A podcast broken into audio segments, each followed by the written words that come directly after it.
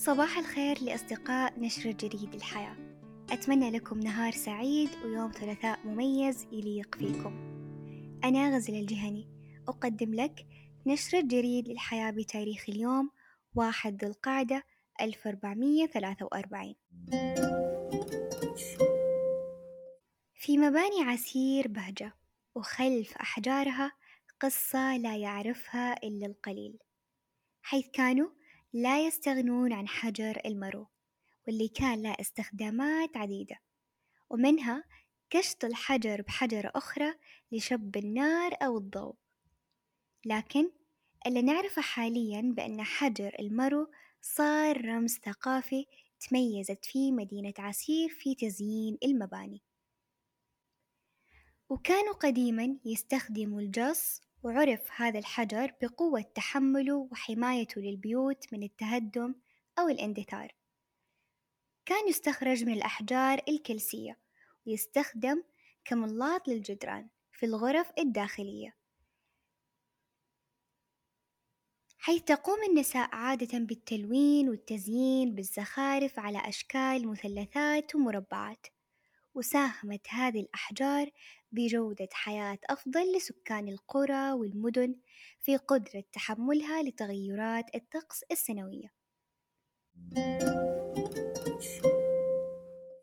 وهنا نقلة أخرى في عسير من مبانيها إلى أراضيها، حيث عرفت منطقة عسير باهتمامها الثري بالزراعة والفلاحة، فأغلب سكانها اشتهروا بحصد ما يزرعون في أراضيهم.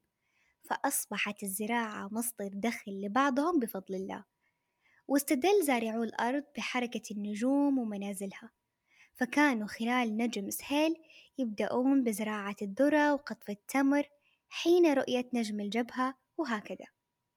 في الأخير عرفت عسير بمبانيها المميزة وبأراضيها الواسعة الممتدة في الزراعة بما ساهمت به من صنع جودة لأجيال قادمة على نحو أفضل وصحي.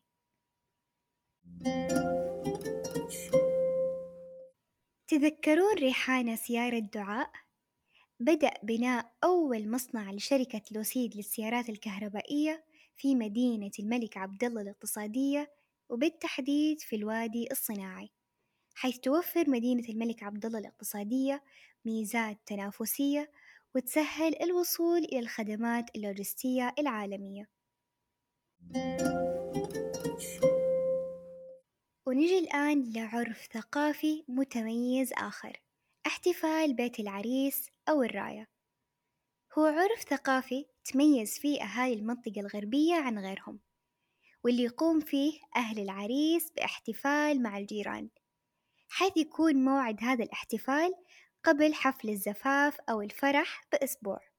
وتبدأ فعاليته من الساعة خمسة العصر وتستمر أحيانا إلين الفجر.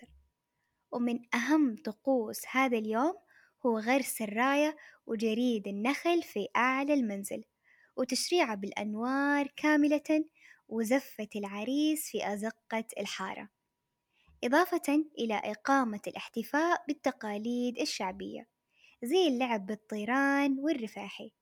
ويتم فيها توزيع الحنة والبخور على المعازيم. واللي يتميز فيه الحضور هو ارتدائهم للملابس الشعبية الخاصة للمناسبات. وزي ما عودناكم ما تخلى أي نشرة من توصياتنا. وهالمرة وصيتنا لك يا صانع المستقبل بأنك تطبق أفضل طريقة للمذاكرة. واحد أكيد لازم تقوم بتهيئة المكان اللي تذاكر فيه. اثنين ذاكر لمدة خمسة وعشرين دقيقة وأعطي نفسك break خمس دقايق وبعدها عاود التكرار إلين ما تنتهي. ثلاثة لخص اللي ذاكرته على هيئة خريطة ونقاط في ورقة خارجية. أربعة استودع الله ما حفظت في عقلك. أصدقائنا شاركوا نشر جريد الحياة مع أصدقائكم المفضلين دائما. وحياكم الله في مجلس الثلاثاء مع روان الدريبي. اليوم الساعة تسعة مساء بإذن الله. متحمسين نسمع صوتكم ونعرف انطباعاتكم عن أخبار جودة الحياة. نشر جريد الحياة من إعداد رهاف المرواني وروان الرفاعي. مراجعة محمد الأنصاري. تحرير وتقديم أناغزل الجهني.